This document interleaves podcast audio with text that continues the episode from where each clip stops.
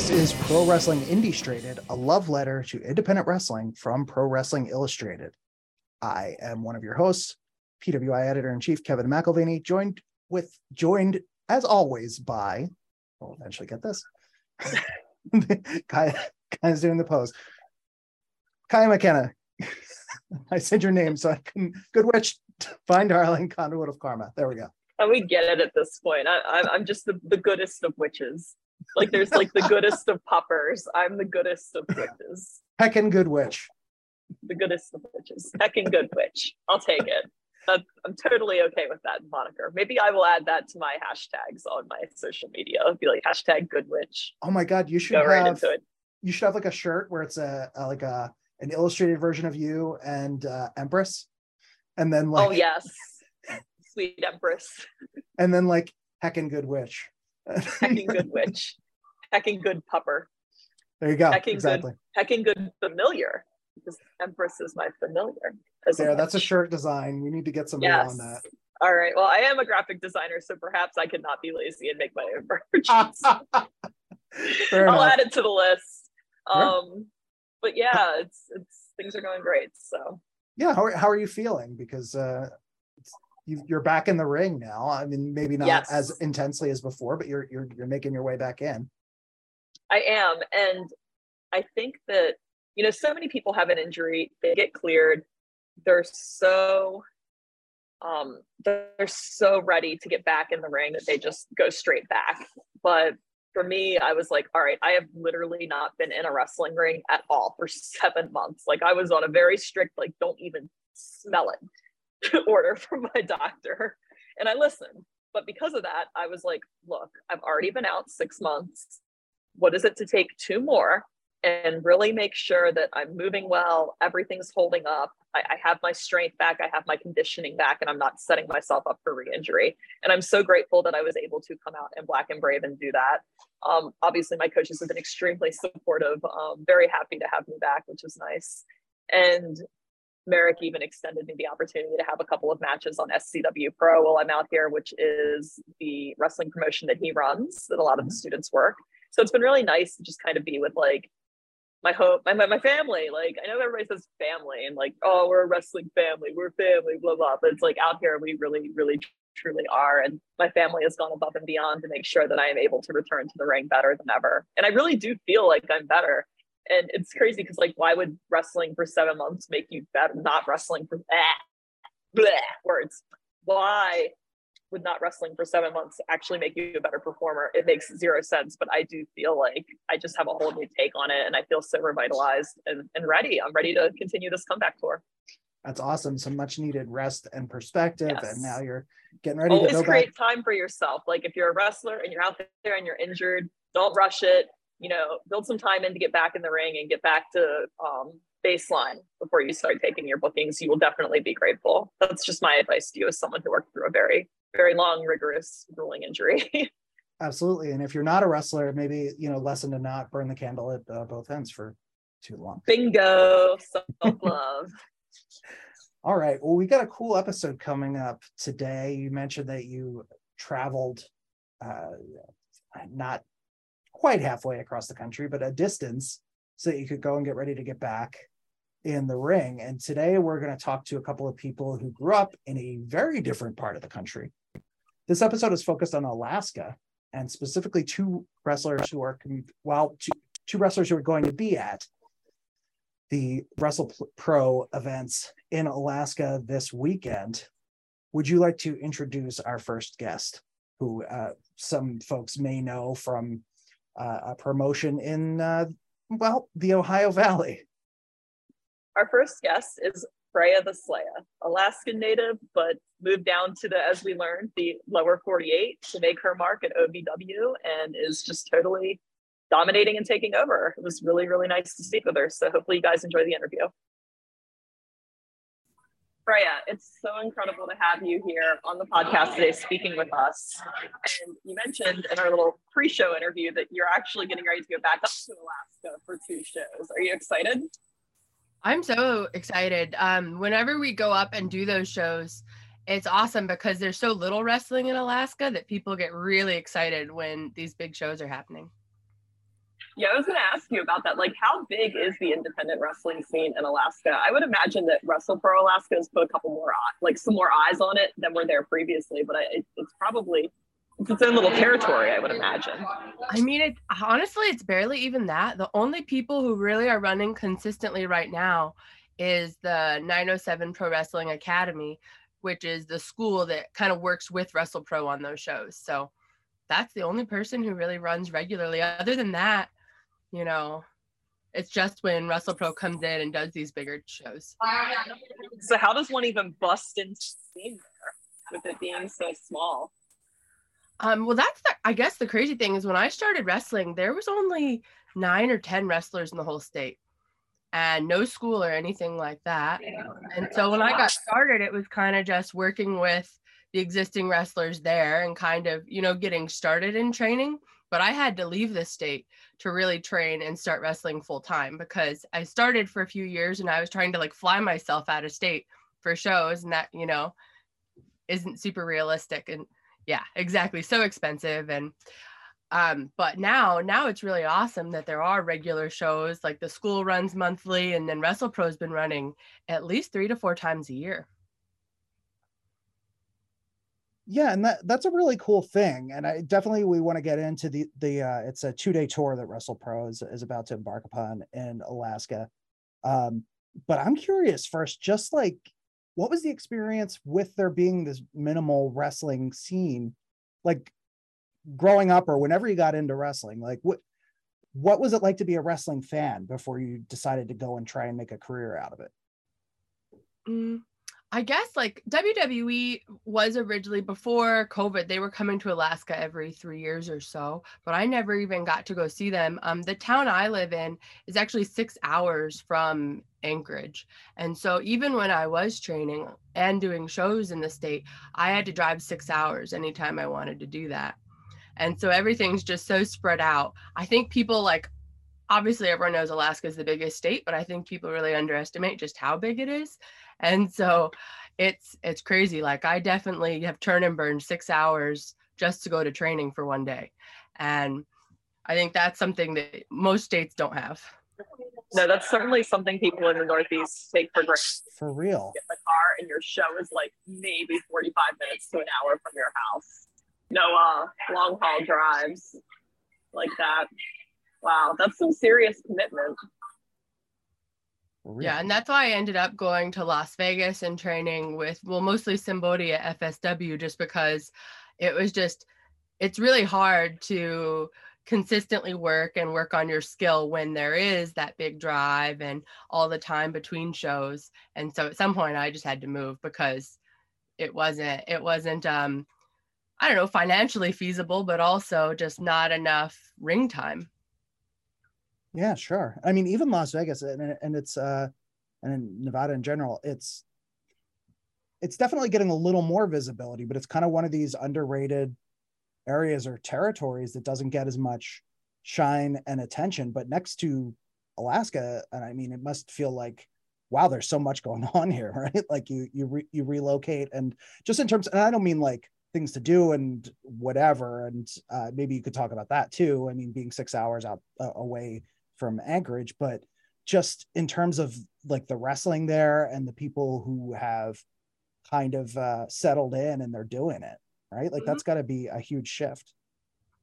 Yeah, I mean, even just being able to train a minimum five days a week was amazing.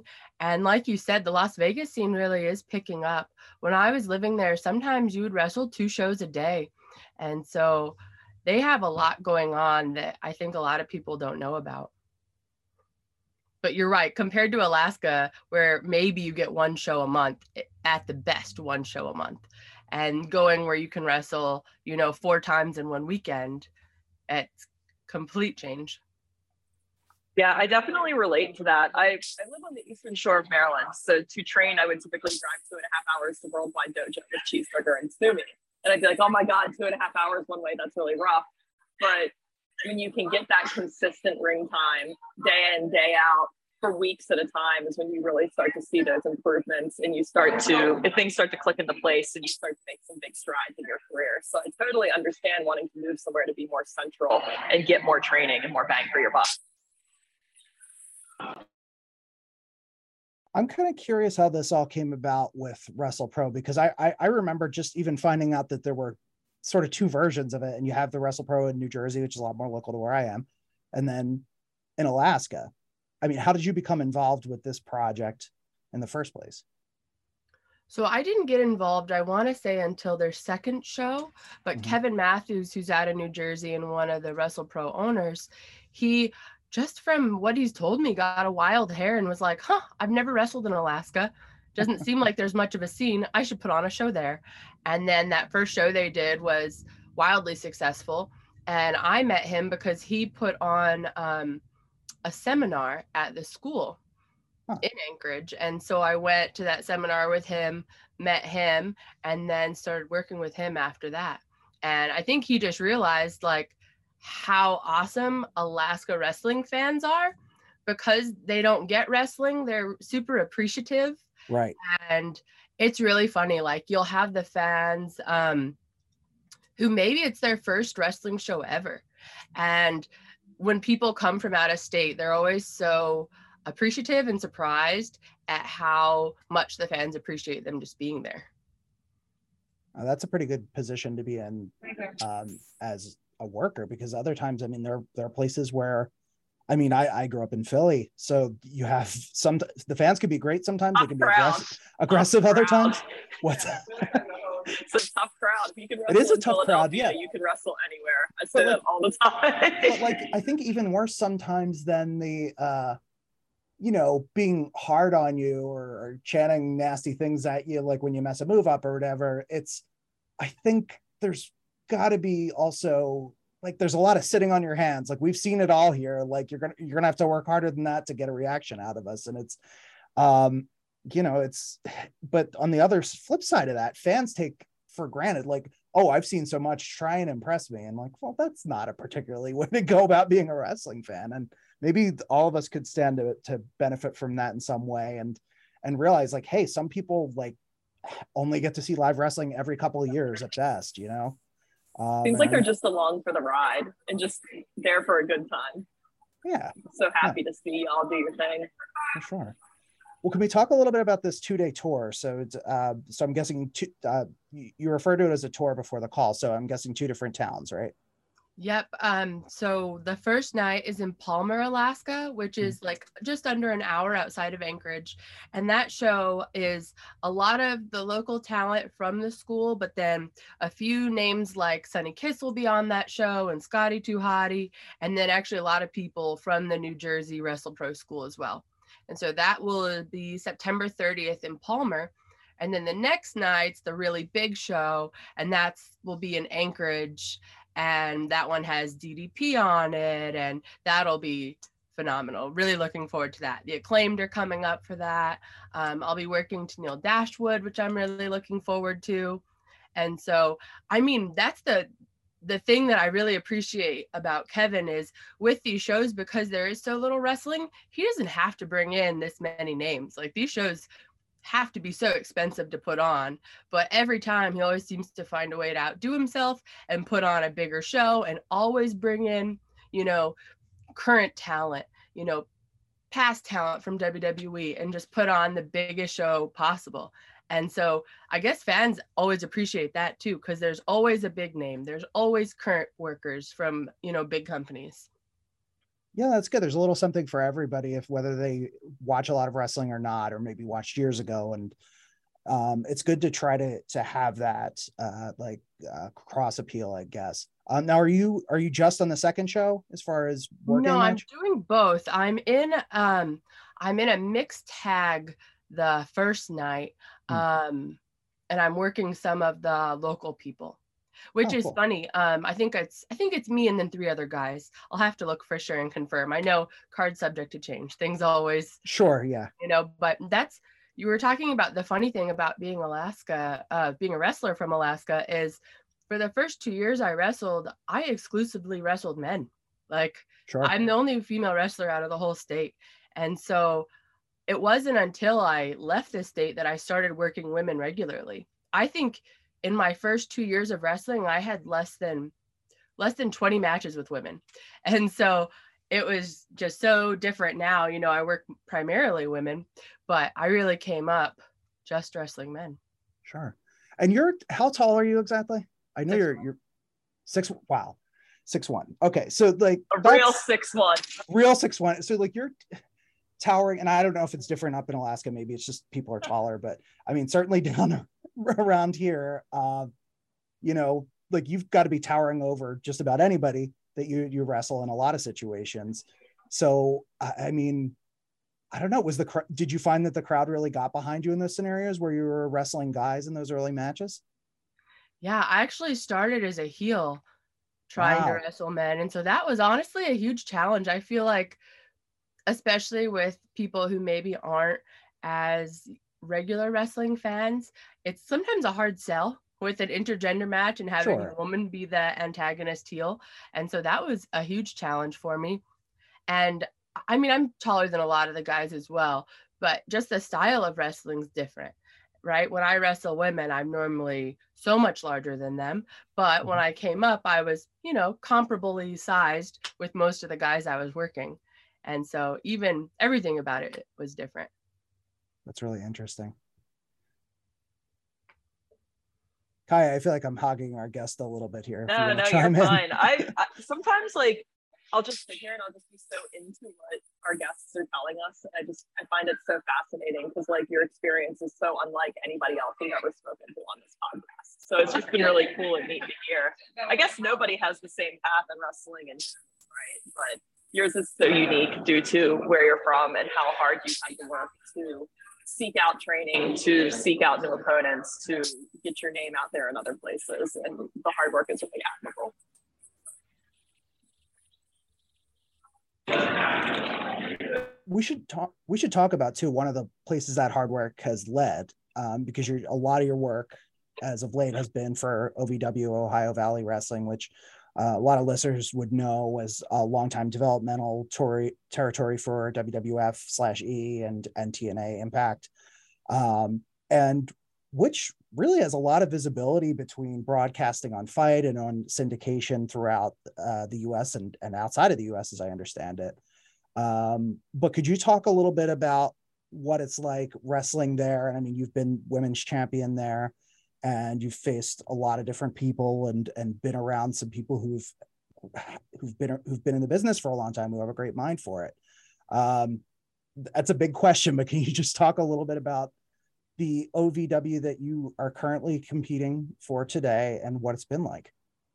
Yeah, um, I really, really have enjoyed being at O V W. I came here last summer, um, and I was only here a couple weeks, and I had planned on moving to Kentucky. And then, of course, as things have it, broke my collarbone, needed surgery. I flew back to Alaska to recover.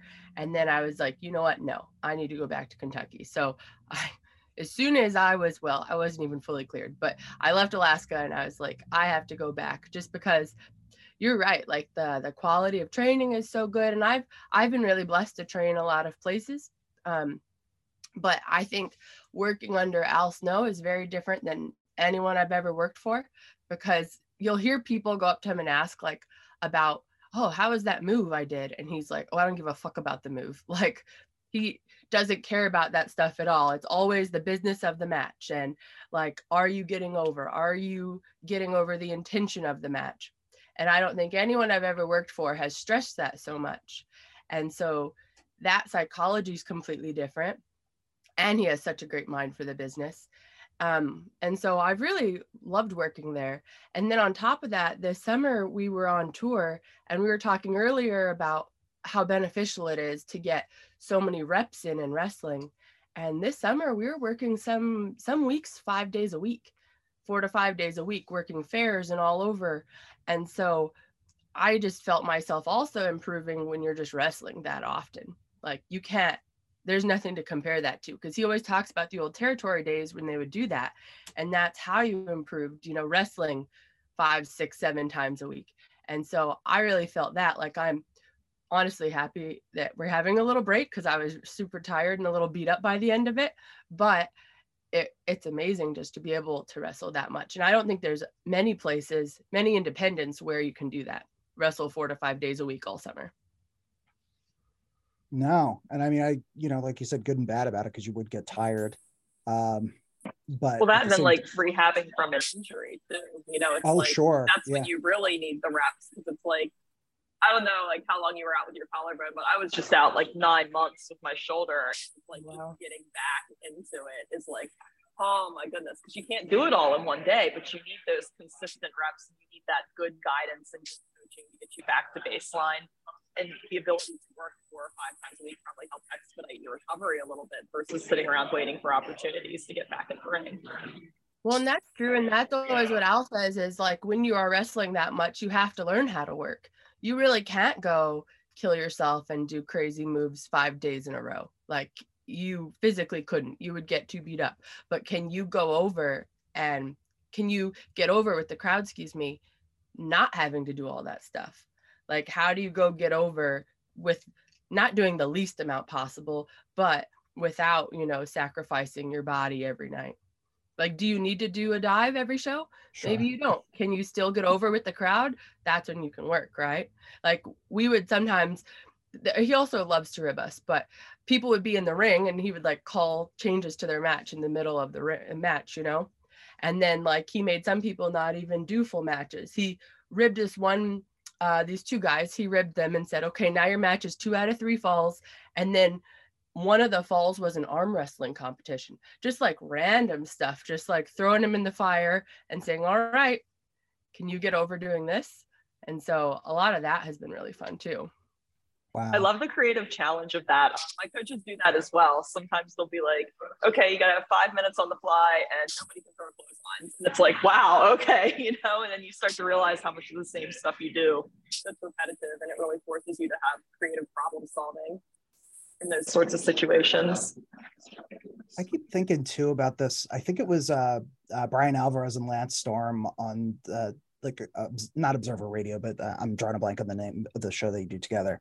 But they were talking about one of the challenges with N X T being, I mean, it's the reps, but it's also being where you have the N X T two point oh, and a lot of them are very new and uh, you know, just out of training, and they can have really good choreographed matches when they're rehearsed and they know exactly what they're doing, and they, you know, they have their spots and they stick to it. But part of what was missing until pretty recently was that was the coconut loop, as it's called, like the touring around and getting in front of different crowds and having different kinds of matches and learning to adjust on the fly, because that's the kind of thing, by the time somebody was on T V years ago, they would already have that experience. Um, So I, I would think that that's probably another uh, shift in your your line of thinking, right? Like, but that could, that's something that could also be very useful to you in the future, like whatever you're looking to do. I know, I mean, for example, it's not exactly the same relationship as before, but there's still a connection with O V W and Impact. And certainly that's a place where you could go, and you have so many uh, names that you could wrestle there. Uh, is that something that you're intending to do in the future, or are you just looking at where you are now? Um, honestly, it's kind of tricky. When I, when I first, very, very first started wrestling in Alaska, I honestly didn't have giant goals. I, I loved wrestling, and I was just happy to find it in my state, if I'm very honest. You know what I mean? Like with, sure, with how yeah. little wrestling, the fact that it existed and I could even wrestle once a month, great, love it. And so my goals were very small, and like they've been changing as I've been wrestling more. But even so, um, I don't know, it's hard for me to know exactly what I want to do in the future. But I guess that the easiest way to kind of categorize it is just like, I love wrestling. Can I support myself financially and wrestle full time? That's my goal. I don't know what that looks like, but that's, if I could do that, you know, for the next however many years, I would feel super accomplished. Well, that's, that's a great way to put it. I think that's how a lot of people look at it. And I mean, the great thing now is that there does seem to be a wider variety of ways that you can make a living as a, as a pro wrestler. Um, that's not to say it's easy or that you get rich quick, but it's, you know, it's not, hey, you have to be in W W E on T V at the top level to really make a living doing this. There are different ways you can be creative, and as some of these different promotions like O V W uh, branch out and get more visibility and are, are viewed in more places, there's more opportunity for the workers. I think that's a really great thing. Um, Kaya, do you have anything else that you would like to ask our guests before we get into plugs and part ways here? No, honestly, I'm just so impressed with your drive, like to recognize all the things you need to do to be successful. And literal drive of six out, hours each way. Literal, right? Like, the literal drive of six hours, but also like the drive to just like keep pushing forward despite like not having the luxury of being born in like Chicago or Philadelphia or somewhere where there's tons of wrestling at your disposal, but making it happen for yourself is just really, really cool. And I hope that your story inspires tons of other girls to pursue professional wrestling. Thank you. I really hope, I hope it inspires some, some fellow Alaskans. I would love to yes. be the only female wrestler in the state. Fingers crossed. I did not, I did not realize you were the only female wrestler um, or independent wrestler from Alaska, but that's pretty cool, actually. That's like a cool title to hold. Yeah. I mean, yes, cool, but also like when, when I was there, it was like, man, every once in a while, it really would be nice to work, a, you know, a woman every once in a while. Some ladies, yeah. yeah. I totally get that. Um, my training experience was predominantly males for the most part as well. So once I moved back out to Washington, D C, and then Sumi was running women's classes at Worldwide Dojo, I was like, oh my God, there's so many, there are enough girls to make a whole class. What is this? You gotta get a whole women's, women's wrestling army from Alaska going on. There you go, we awesome. Can dream. I think that particular name is taken though, a different one. It is. Not to be used. It is. Oh my goodness, it is. Maria yeah. is doing something totally special with that. I'm really excited to see where that is. We got, yeah. we got to make our rounds there, Freya. There you go, exactly. So, some tall girl energy there. Mm-hmm. All right, Freya. Well, what what would you like to plug and promote to the listeners? Whether this is you know WrestlePro, O V W, your own socials, the floor is yours. Thank you. Well, yeah, you can definitely check out those WrestlePro Alaska shows, September thirtieth and August first. And then you can always check out O V W. It's free live on Fight T V every single Thursday. That starts seven p m Eastern time. Um, I will be there the next three weeks and then have to go back to Alaska for a little bit. But um, there's always a great show. And so that you can watch. And then it also gets posted on YouTube. So there's a lot, a lot of different ways to watch not only me, but Ohio Valley Wrestling, and definitely stay tuned. I unfortunately can't talk about it yet, but O V W has a, some some really big things coming out this spring, and so stay tuned. Now's, now's a good time to start watching us. Good, I've, I've heard some buzz about those things, I think, but we'll, we'll see what happens when it's actually announced. Big excite. Yeah. Freya, thank you so much for joining us. Thank you. Thank you. That was really cool. Um, I think I learned a lot about Freya as a person and a performer, and kind of the experience of growing up watching wrestling in Alaska, and just a really cool conversation. I, I think you can tell when someone is really listening to the questions that you ask and and processing them and uh, trying to take the conversation forward. And that's not a given with wrestlers all the time. That's a lot of people are that's not their their specialty, and that, and that's fine. That's that's our, on our job as oh, it's absolutely not my specialty. I literally think it and it comes out, and sometimes it's a Same. hit and sometimes it's a miss, but it's generally like okay. It's just sometimes it's more well thought out times. But right. I did I did really appreciate that about her interview, and I also really appreciate her drive. And I was sitting there for a moment and I was like, man, I really sometimes take the accessibility we have on the East Coast for granted, you know. Yeah. Yeah. I feel kind of spoiled, honestly. Uh, all the things that I've, for that matter, just skipped over the years because like, oh, that's an hour away. Yeah. To be fair, I don't think I've ever worked a show that was like an hour away from my house in Maryland. I have always had to make some sort of drive.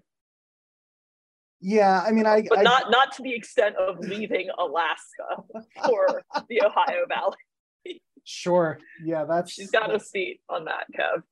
Absolutely. Let's talk to another wrestler who traveled from Alaska to a place that you are very familiar with to learn quite literally the ropes. And who is that guest? Uh, Dion Rusman, the Iceberg. Let's go. All right. Well, Dion, I know that you are en route or currently in Alaska for the shows that are coming up for WrestlePro. So I appreciate you taking some time out of your very busy travel schedule to speak with us today. And speaking of that, how, how are you feeling about these shows? Are you excited? Are you excited to be back in your backyard? I'm very excited to be back in my home, but I'm very sad that I still can't wrestle because of the injuries.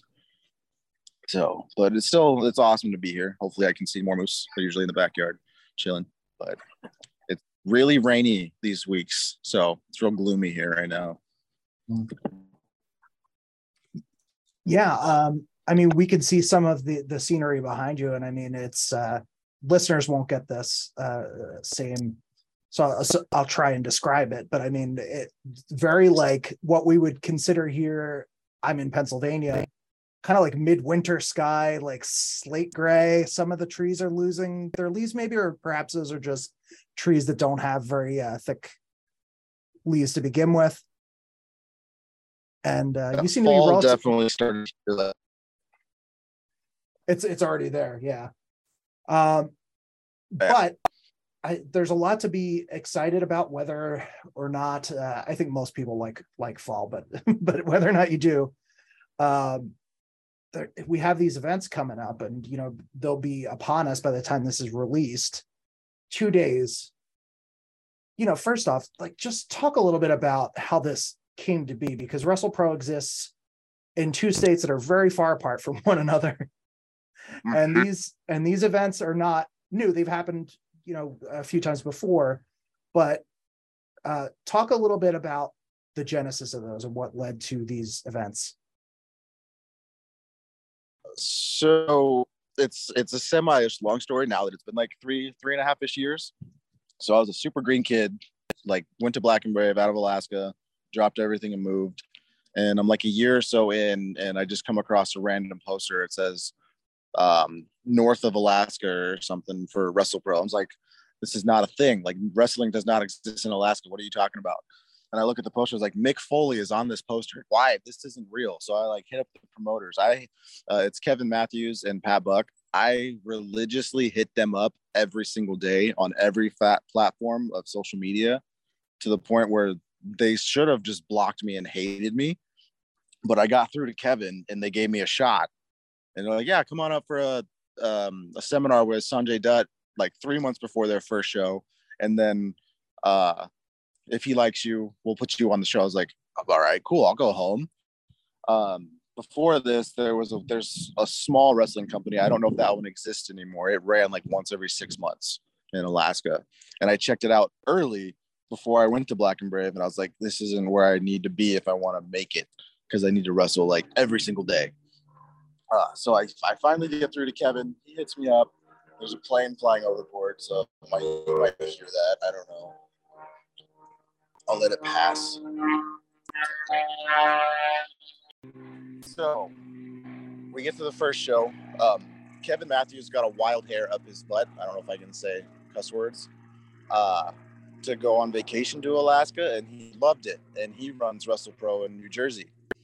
And he just randomly got the thought, I want to run a show in Alaska. And I was like, I'm going to annoy the crap out of you until you put me on your show. And it somehow worked. It got, it got great. I wrestled Chris Masters, which was like the most nervous match I ever had in my life at that point. Because I was like, this guy used to be in the W W E. I am not going to do well at all. It was a ton of fun. I learned a lot. And through that, I told Kevin, I was like, dude, I will go to all your Jersey shows. If you have any opportunity, I'll be there. And he's like, oh, word? Sure. Like, I flew myself to his shows, like, the first year, probably, just to make sure I had a spot. Uh, and they have a on-the-spot medallion, like, ladder match. And he just randomly put me in it. And it was, it's basically like a Money in the Bank type of feel. And that uh, was in New Jersey. I speared Justin Corino off of a ladder from a turnbuckle. And I won the match, which is freaking crazy. Uh, my sister surprisingly showed up, did not even tell me she was making the trip. She flew all the way to Jersey from Alaska to be there at the show. Um, the first show I went to for WrestlePro, Kevin actually doubled my pay because like twenty of my family members showed up. And so that was kind of funny. He's like, this guy can freaking get me tickets, and he's all the way from Alaska. Uh, if you guys have met Kevin, he's, he's a wild, crazy guy, but he's great. Uh, And it just snowballed, no pun intended, but every intention also, uh, into this great relationship where um, they allowed Kevin to open up the nine oh seven Wrestling Academy, which is the now Alaska wrestling uh, promotion here, and they run monthly now, so it's freaking great. Uh, they always get a new group of kids in all the time, uh, and it just kept snowballing and snowballing, way bigger, way bigger. And we just keep – Kevin comes in like two, three times a year with bigger shows, and that's what we're doing uh, this weekend with the double shot. Uh, one trip we had a five-show uh, tour, and that was wild. We hit five different cities or towns in Alaska, because Alaska is big, but it's not big people-wise. Uh, but it's loads of, it was, it was the greatest trip ever until the Jeep broke down and I cracked its windshield and the insurance wouldn't cover it on my rental car, but that was okay. But it just kept spiraling, snowballing, all these stories, all these great wrestling things to, to tomorrow and the next day. And sadly I don't get to wrestle because I have two torn A C Ls in the last year, uh, one each knee, uh, surgery on the most recent one was two months ago. Um, But with that ladder match, sorry, I talk all over the place. I took that to feud with Anthony Bowens, who's now, he'll be here, so I get to see him. But we were feuding for a while. He was the WrestlePro Gold Champ.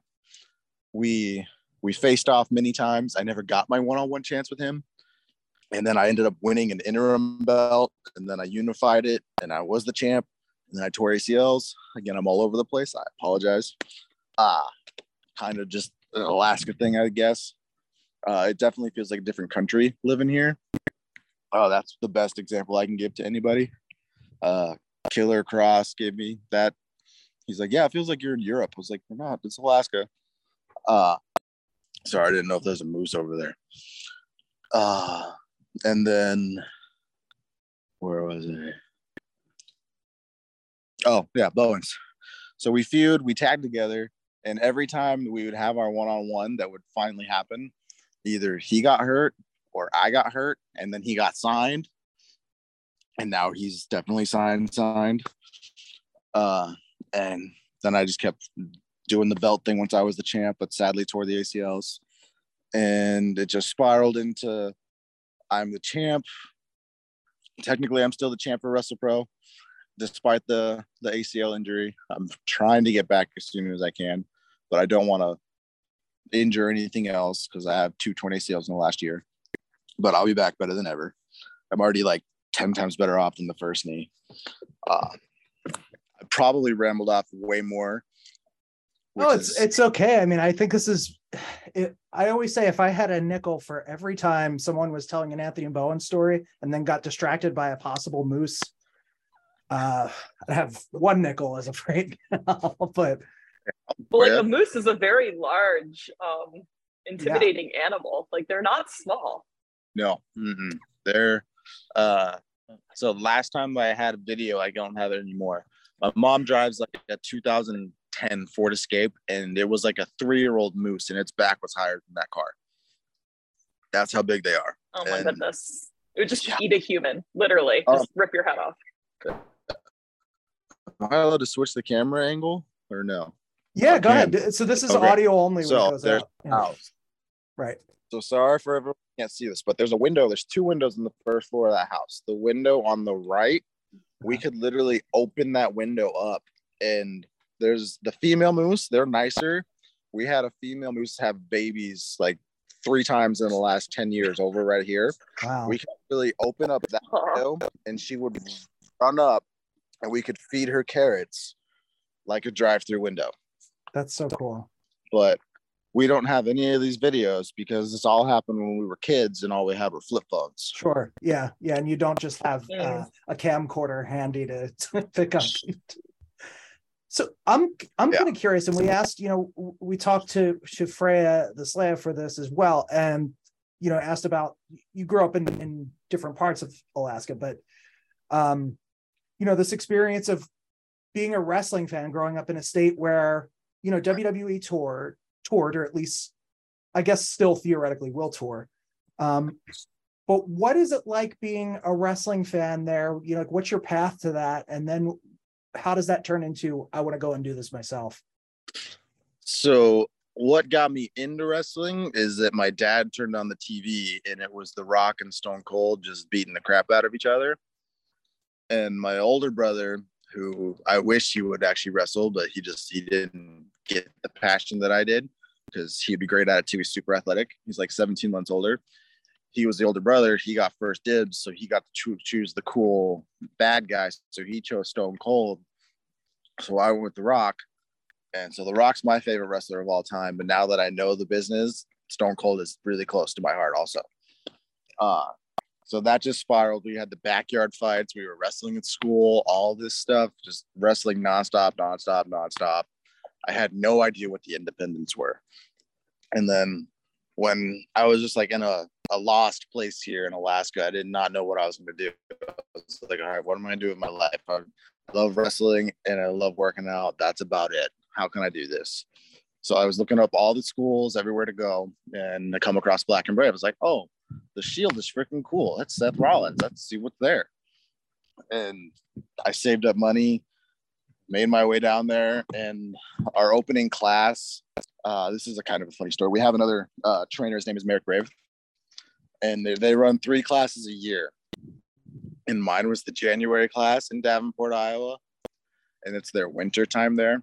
Uh, and they don't let anyone in the doors until the start time. So I'm standing outside with like a half hour to spare at the window, just standing, and it's like negative twenty degrees, and I'm in shorts and just a, just a freaking like maybe a long sleeve, and I'm just standing there. And he, he opens the door. He's like, you know, you can wait in your car. Like, we don't want you to freeze. I'm like, oh, I'm fine. He's like, you must be the Billy Bleep kid from Alaska. I was like, yeah, that's me.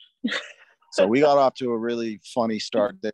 Uh, So they always joke about whenever it snows, it's my fault type of thing, which it's fine. I, I love the snow.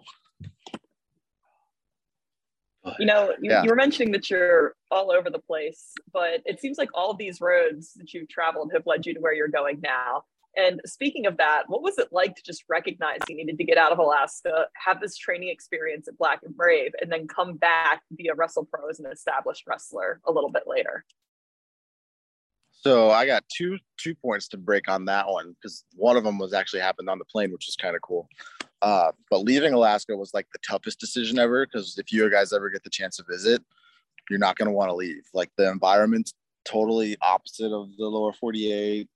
Uh, that's what Alaskans call the state's lower forty-eight. I don't know if anyone knows that. Um, it's just, it's wildlife almost everywhere. Like, my backyard looks like it's a freaking jungle, just an Alaskan jungle. Uh, but it was scary. It was a freaking huge culture shock going to train. But then the two, the two really, really cool points of like becoming a wrestler and getting connected with WrestlePro. The first show that we ran with WrestlePro, uh, when I wrestled Chris Masters, we ran in the same building that W W E would run. Like, when I was a kid and went to watch when they came to town, like every four or five years. So like, I got to wrestle in that building. We only drew like thirteen hundred people or fourteen hundred people. But that was still a lot for an independent show in Alaska, of all places.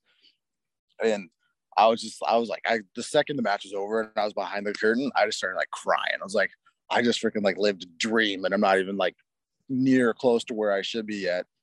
And it was just wild that I got to work in the same building that W W E would run, because that building is sadly no longer running. They turned it into a homeless shelter because it's pretty bad up here.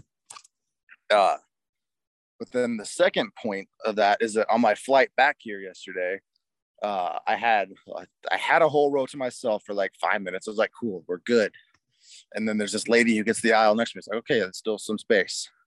But she recognized me from the Alaska shows. And I was like, oh my God, this is wild. Like, it's so weird being like, I know I'm just an independent wrestler, but I'm getting recognized for like a show that I'm not even in the state yet. And they're like, they're heading there for the show too.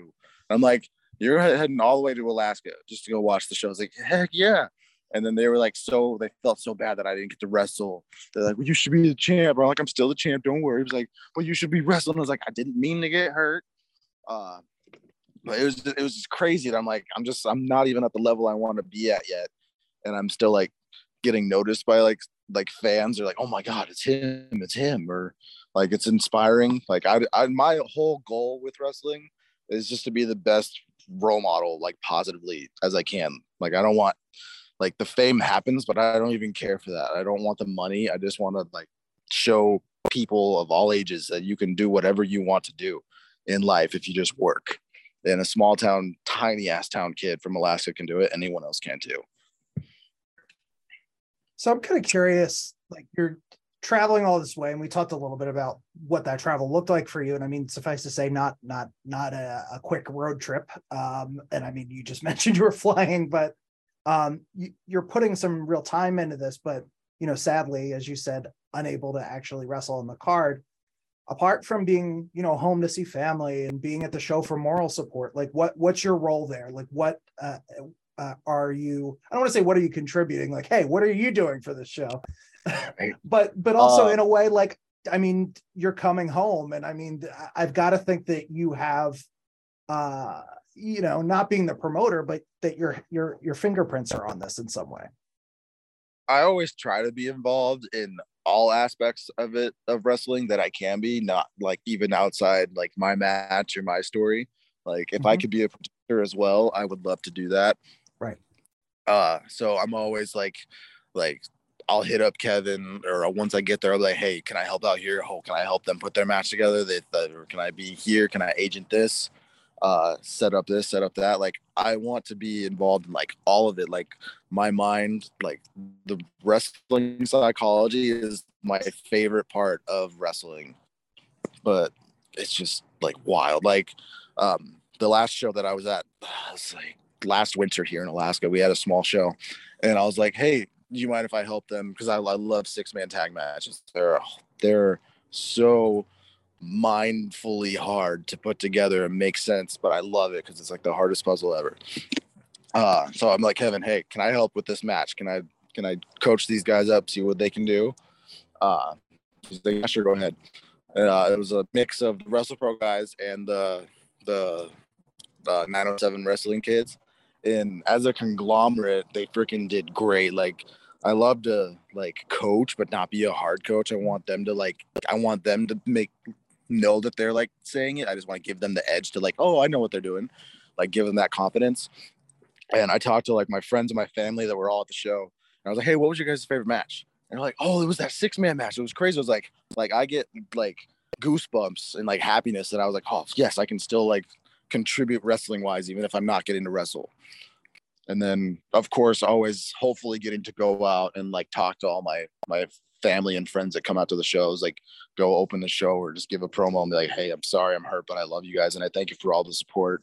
Like just being able to be a part of any part of it makes my day. Yeah, I was just going to say one of the things that I've always appreciated that you've done for me, and I'm sure many other students and graduates at Black and Brave, is if someone has an idea for a spot or if we're at a creative impasse and we can't figure out what to do, like the way your wrestle brain works is just so valuable. And I've always been so grateful for all the help you've extended me. I just think it's so cool. It's like your thinking is on a different level. And it's really neat that you still want to stay involved, even though you're on the shelf, because so many people just camp out in their house and don't do anything for nine months. They just sit there. But you're making an effort, you're still going on this tour, you're putting your face around, you're helping support and build up the people around you. And that's just so admirable. I mean, yeah, you've seen it firsthand at Black and Brave. Like I yell at the kids for their spots. And I'm like, no, like you, this doesn't make sense. Make it make sense. And I'm like, I don't yell at you, but like I helped you and I enjoy helping you guys. Uh, I haven't had to yell at you yet. Just kidding. Um, just, it's coming. Just oh no. No, none of, none of us left are, to get it in. As long as we make it fun and make it make sense, it's what I love about the the, the art and the sport of professional wrestling. It's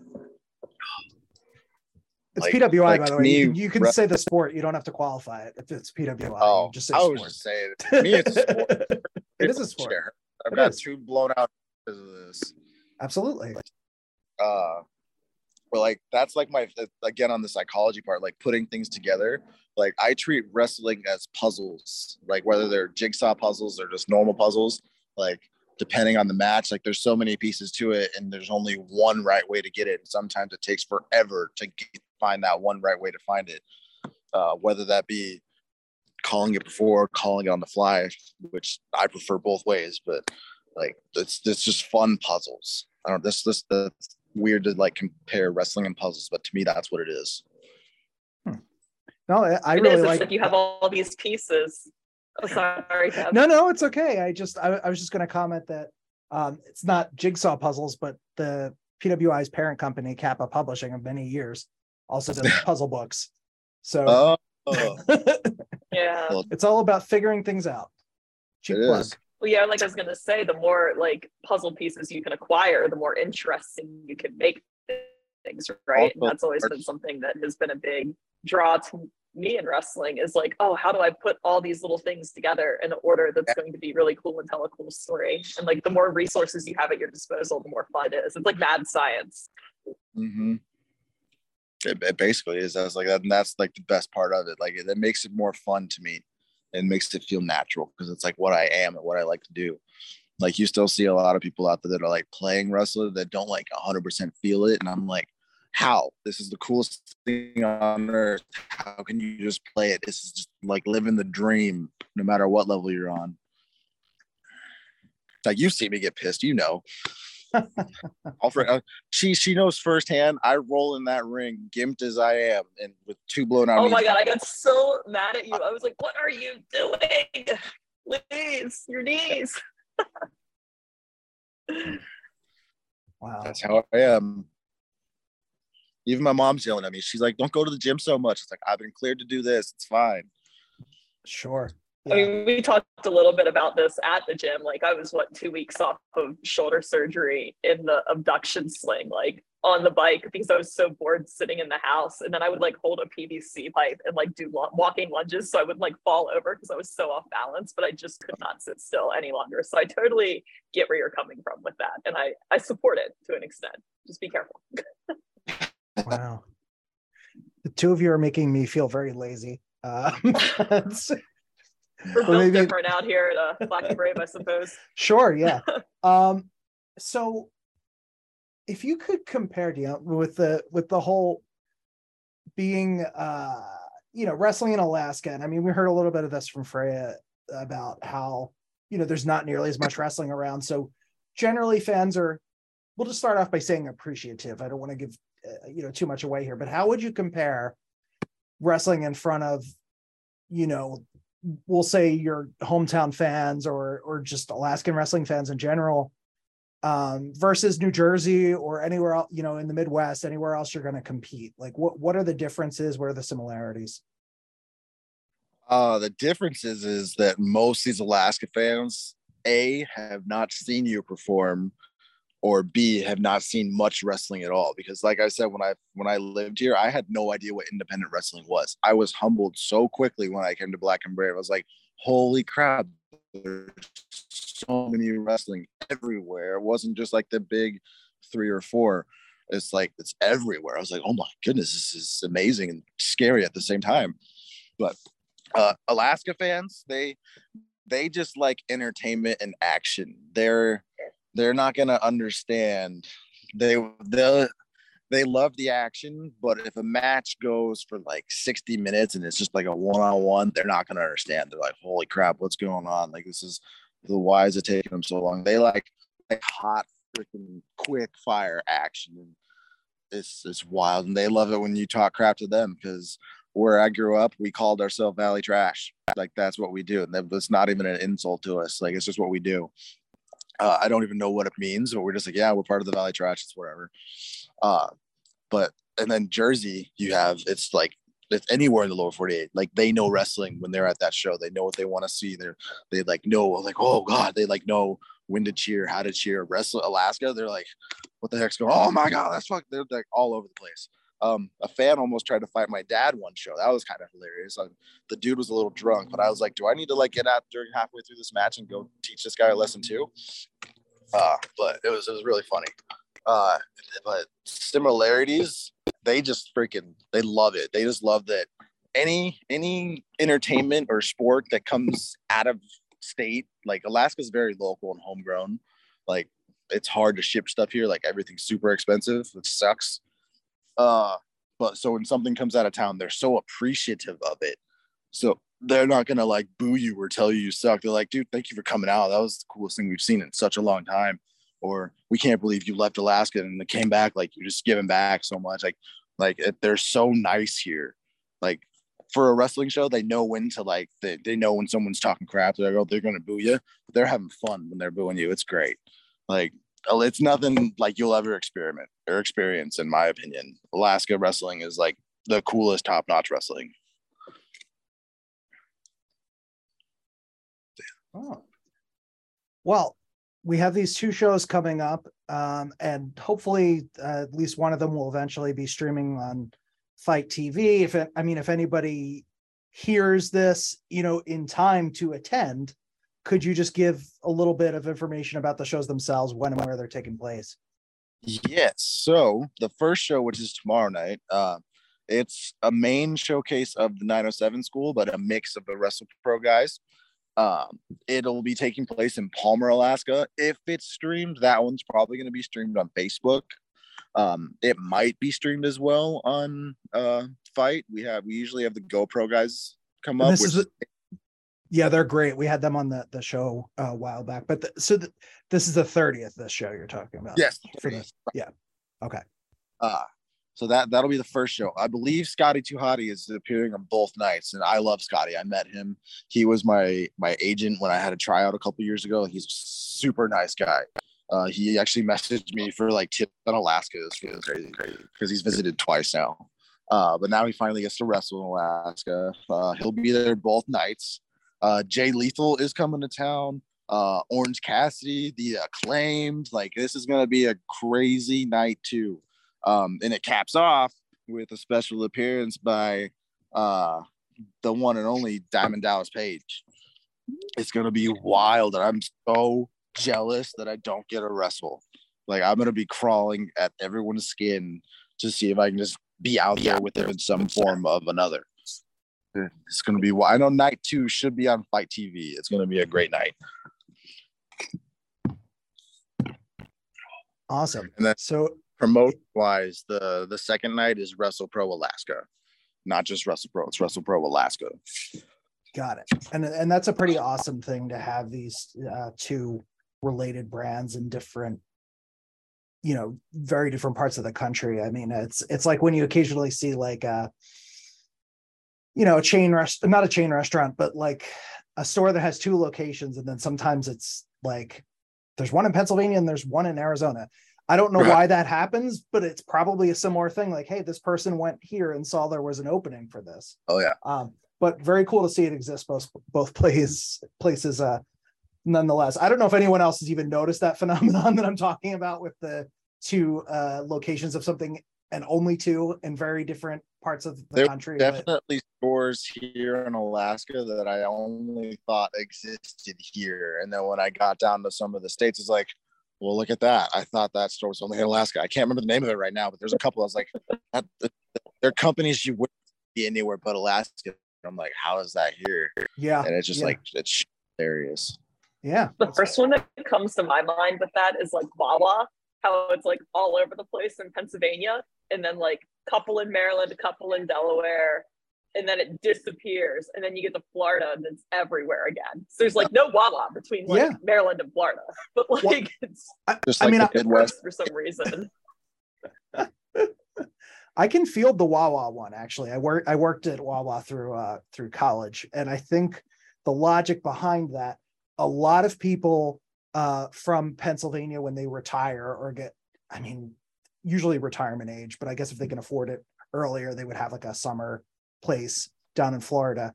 Um, but in particular, they like to do that because there's like, uh, I mean, all spring training or most spring training, I guess, is down there, but people get used to taking those those trips to see the Phillies play their uh, their preseason games or any number of other activities that you would take the quick two hour flight to like Orlando for, um, and Clearwater in the ca- cases, Clearwater. Wow. The Philly really came out there in the case of the Phillies. Um, But this created essentially like a satellite Philadelphia population down in Florida. And then uh, Wawa had a built-in audience, and they saw that there was a demand for it. That That's my understanding of how that happened. We're very off topic here. Oh, Wawa's great. I've only been one time, but it was literally like I was in a candy store. Like oh, I bought a- like the to-go like red Wawa bag and, and everything. Like I loaded it up. I was like, oh my God, this is so cool. I finally got to go to a Wawa.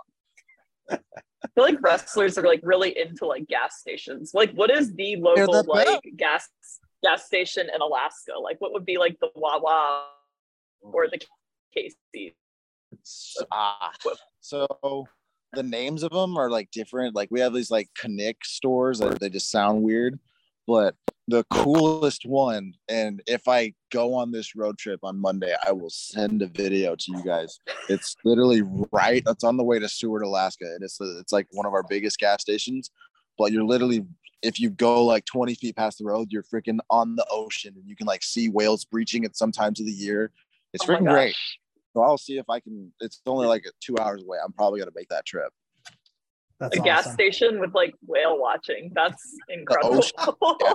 It's like the high end of all high end gas stations. That's what you get when you come to Alaska. Well, that's a great sales pitch. Yeah. People thought Buc-ee's was cool. Wait until you go to Alaska and you can watch whales at the gas station. All right. Well, we really appreciate you coming by here, Dion, and doing this and talking to us about this show and and your experiences growing up as a wrestling fan and and going on the, you know, apply the trade yourself. Um, we want to give you a chance to plug anything else you want to plug, but before we do that, Kaya, do you have anything else to ask our guests before we part ways here? No, I think I'm pretty good. Um, I really appreciated the insight. I, I feel like in these interviews, both you and Freya, I've learned so much about Alaska, how wrestling's kind of becoming a thing up there, how it wasn't there when you guys were younger, and and everything you're doing to give back to that community, which is really, really cool and inspirational. So yeah, it's awesome. Yeah.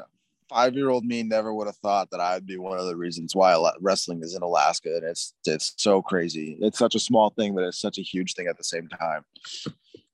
Uh, and then as plug-wise, if you guys want to follow or check on, like right now, I'm I'm on the injured reserve list. Uh, but all my social medias are just Dion Rusman. Um, pretty easy to find. I'm a chill guy if you want to talk to. Um, Alaskans are way too nice sometimes. That's what I've been told. All right. I can see it. I um I remember like one day when I was here, you just told me, you're like, I just want to be the nice person here. Right. Like, I'm the nice bird. You, you are the nice guy. uh, thank you, thank you, thank you.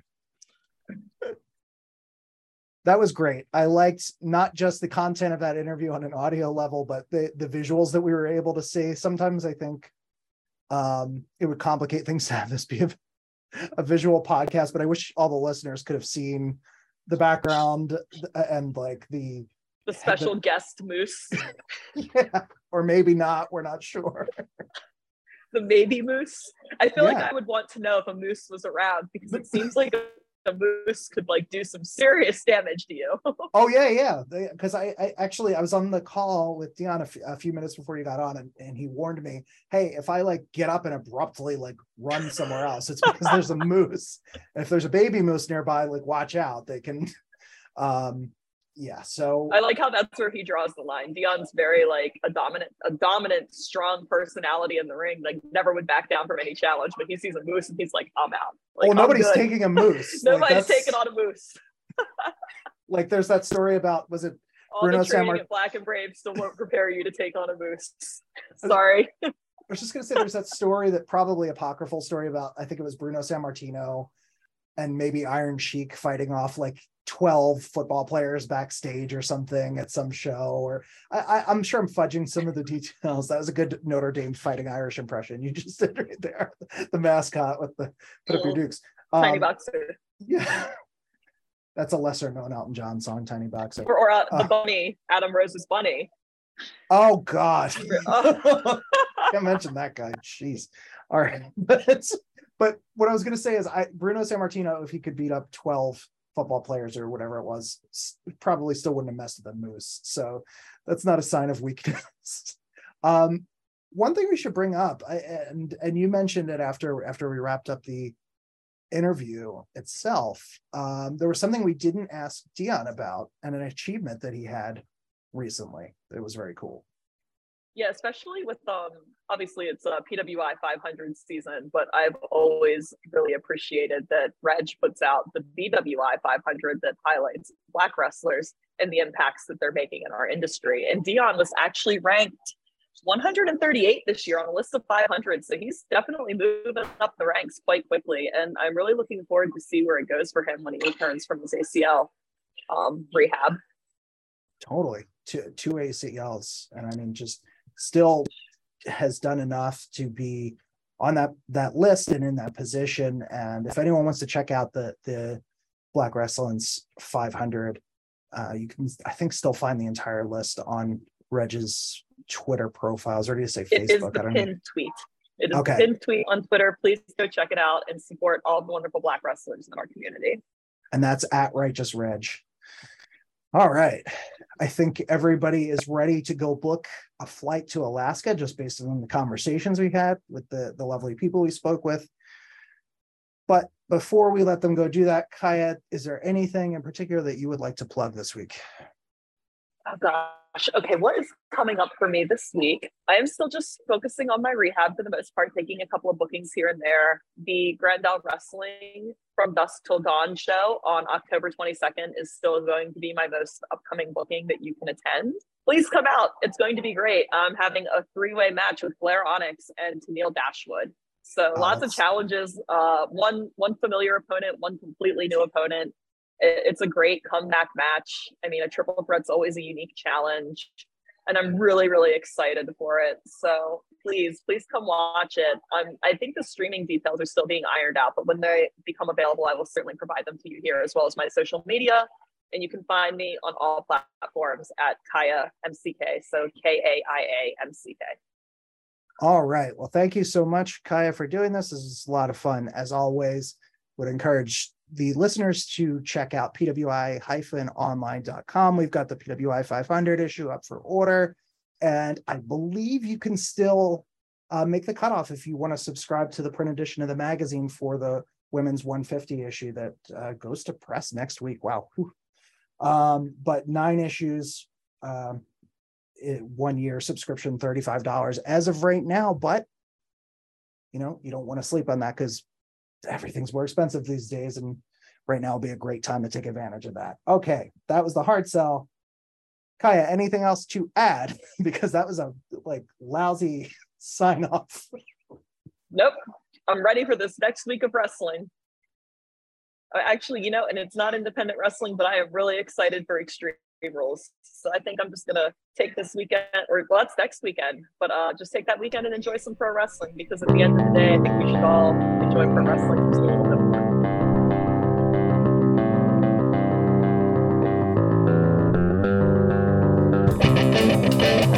more.